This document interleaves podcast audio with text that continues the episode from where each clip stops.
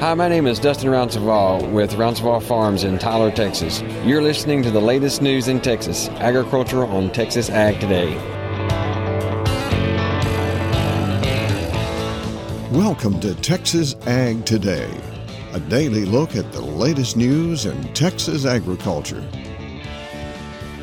Texas Ag Today is produced by the Texas Farm Bureau Radio Network with the largest farm news team in the Lone Star State.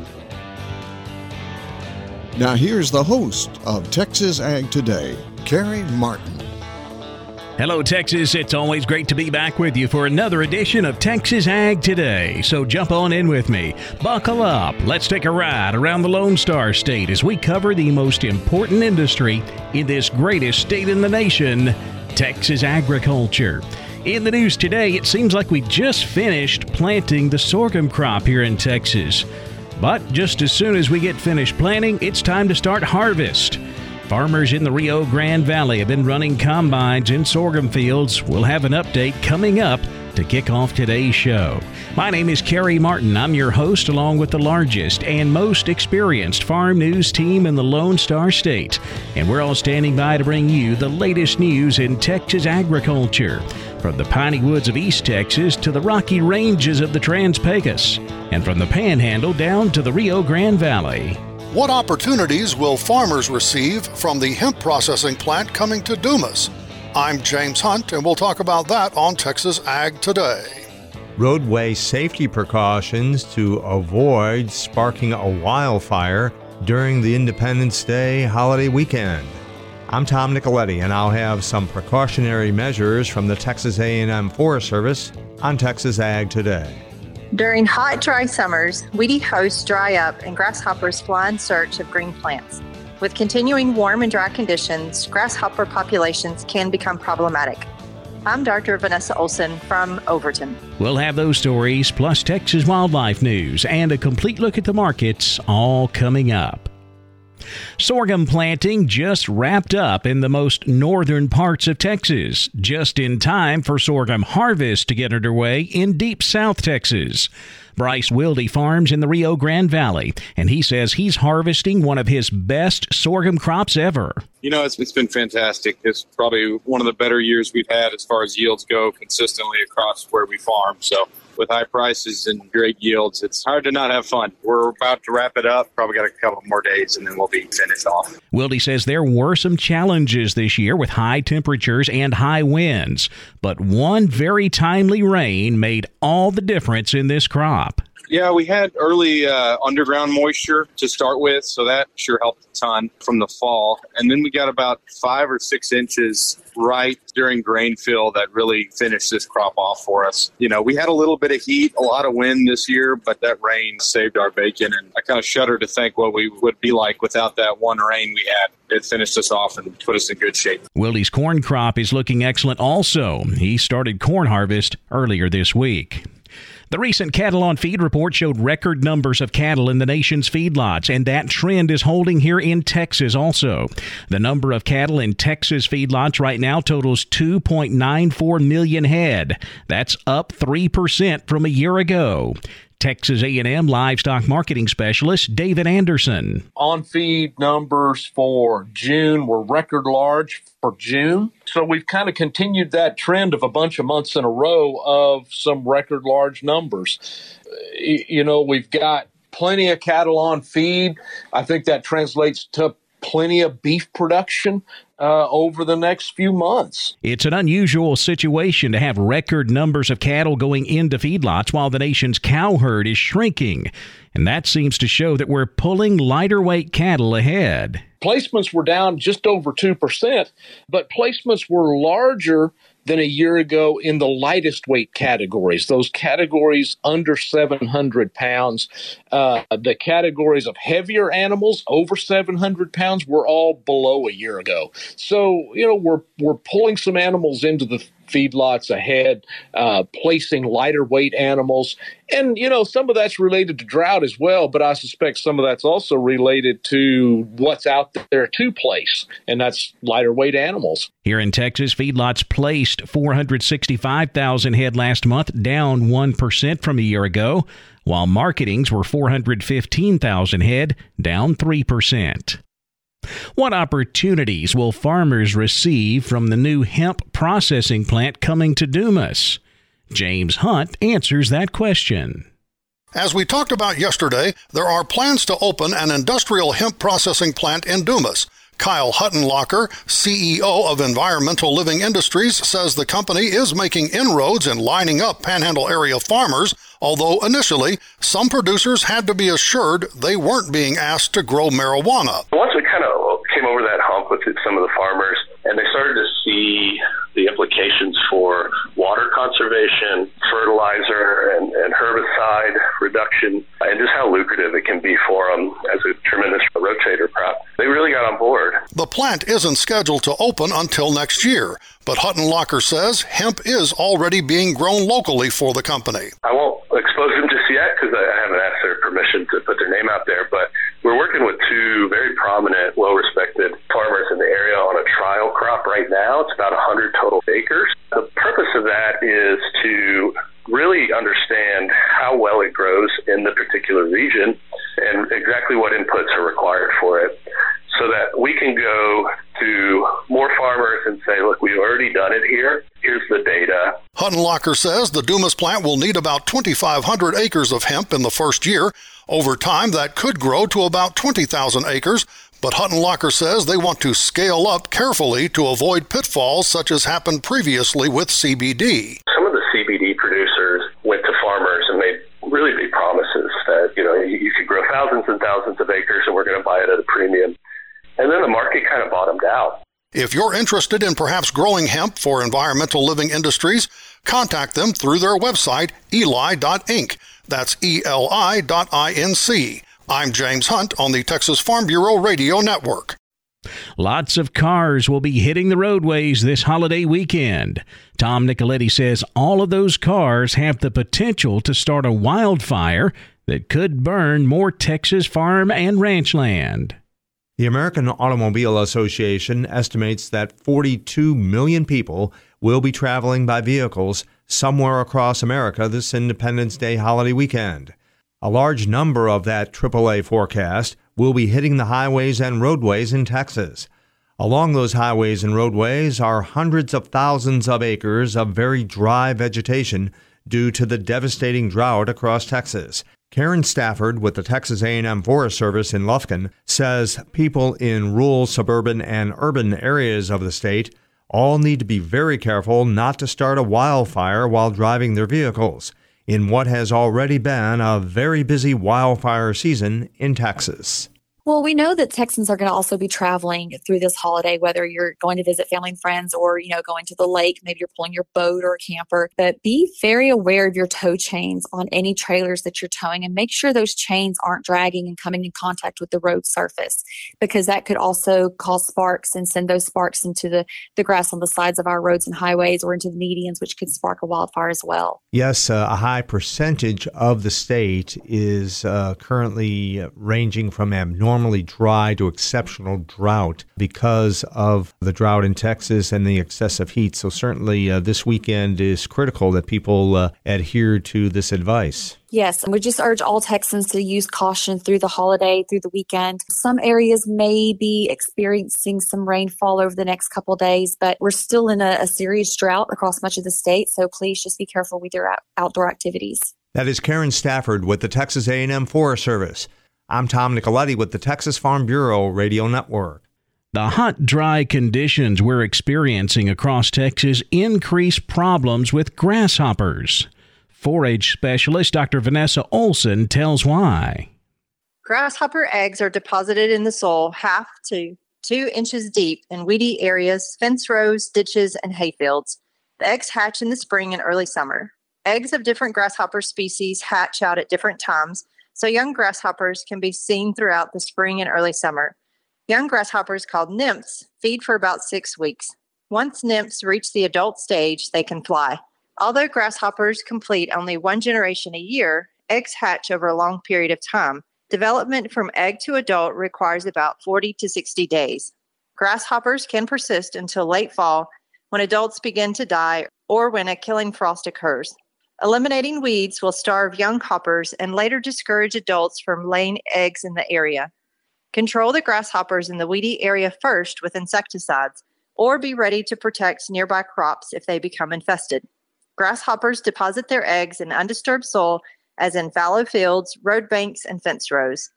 Grasshoppers are susceptible to many insecticides. However, insecticides typically do not persist more than a few days, and grasshoppers may soon reinvade the treated area.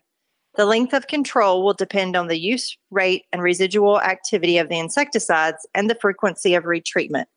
Controlling grasshoppers over a large area will reduce the numbers present, which can reinfest a treated area. Monitor grasshopper infestations and treat threatening infestations while grasshoppers are still small. Immature grasshoppers are more susceptible to insecticides than adults. This is Dr. Vanessa Olson with Texas A&M AgriLife Extension in Overton for Texas Ag Today. New research could change the way we improve quail population growth. I'm Jessica Domel, and I'll have details coming up on Texas Ag today. And many dogs and cats are scared of a visit to the vet. Texas veterinarian Dr. Bob Judd has more on that coming up next, right here on Texas Ag Today.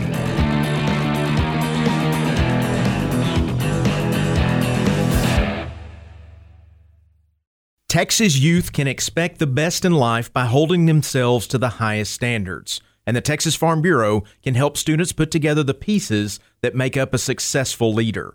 Through our Student Success Series, students in 8th through 12th grade can learn more about leadership, networking, and personal professionalism. Registration for Student Success Series is open now. Find out more information at texasfarmbureau.org.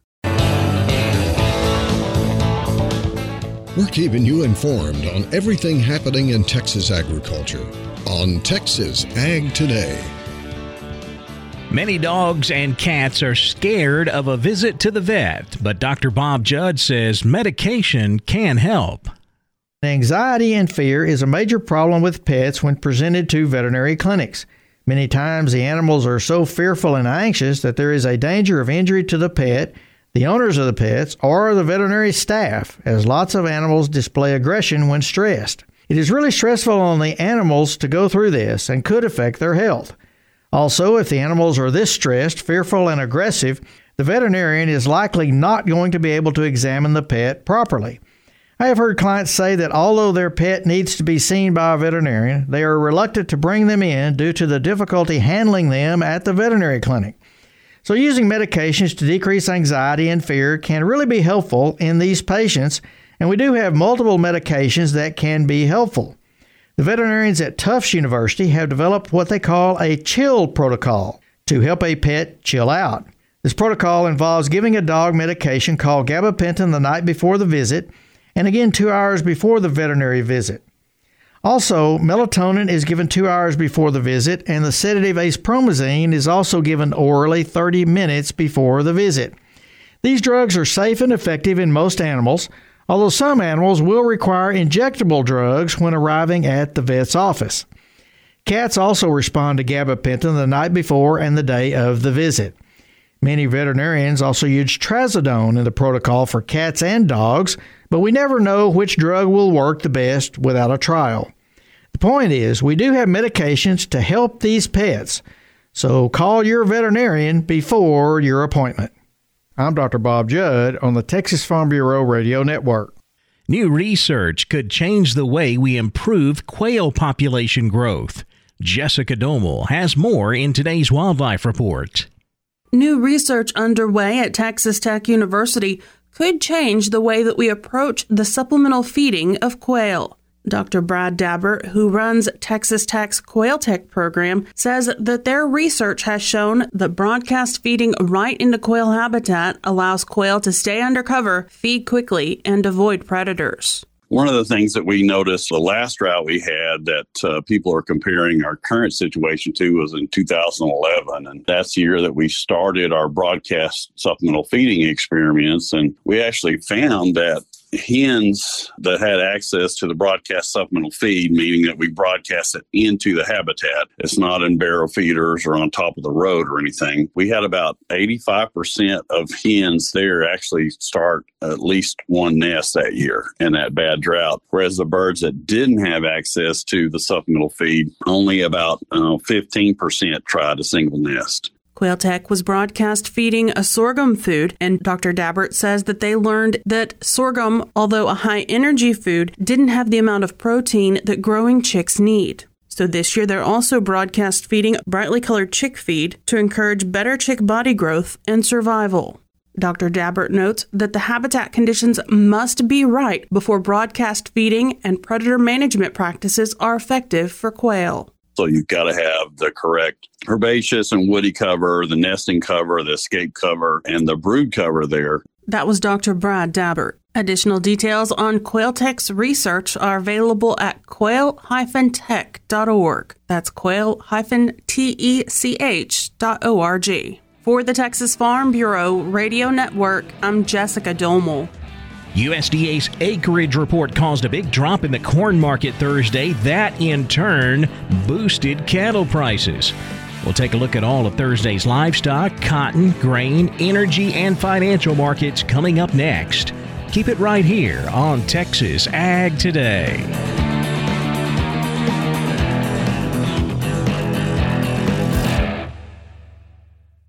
This is Jessica Domel with the Texas Farm Bureau Radio Network. I've spent my entire life involved in agriculture, so I know how stressful farming and ranching can be. Things like the economy, finances, and the weather increase our stress levels and can leave us feeling defeated. That's where the Texas Agri Stress Helpline comes in. Write this number down 833 897 2474. That is 833 897 2474. If you can't write it down right now, just remember you can go to farmlifehelp.com. That is farmlifehelp.com.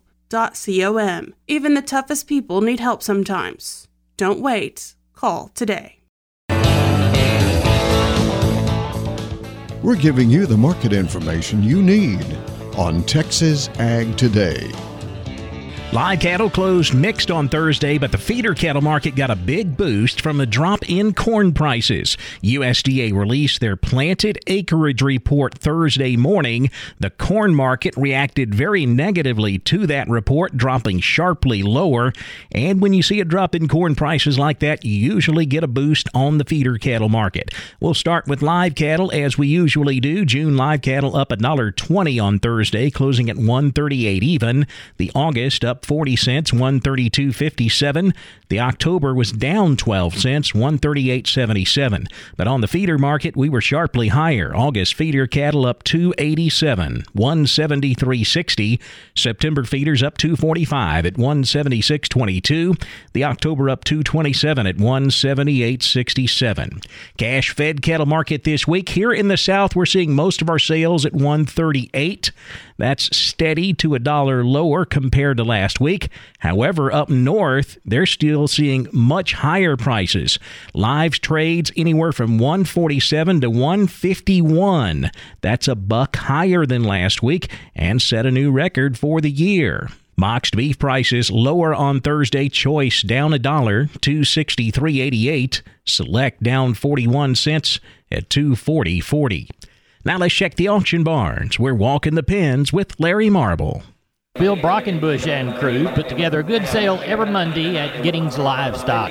Bill, how did this last Monday's sale go? Larry, we had 1,770 cattle, 515 cows. Walk the pens with us. All right, your steers, 300 and back, average around 148, bring up to $2. Three to four weights, 154 to 190. Four to five weights, 155 to 195. Five to six weights, 152 to 170. Six to seven weights, 144 to 155. Seven to eight weights, 128 to 148. The heifers averaged 300 and back, average around 128, brought up to 180. Three to four weights, 141 to 185. Four to five weights, 145 to 190. Five to six weights, 143 to 165. Six to seven weights, 132 to 152 and a half. Seven to eight weights, 120 to 140. High yielding cows, 80 to 97. Medium yielding cows, 56 to 79. Thin cows, 35 to 55. The bulls, the high yielding good bulls, a dollar to a dollar 15. The medium yielding bulls, 85 to 99. Had a few pairs. They brought up to 13 and a quarter. The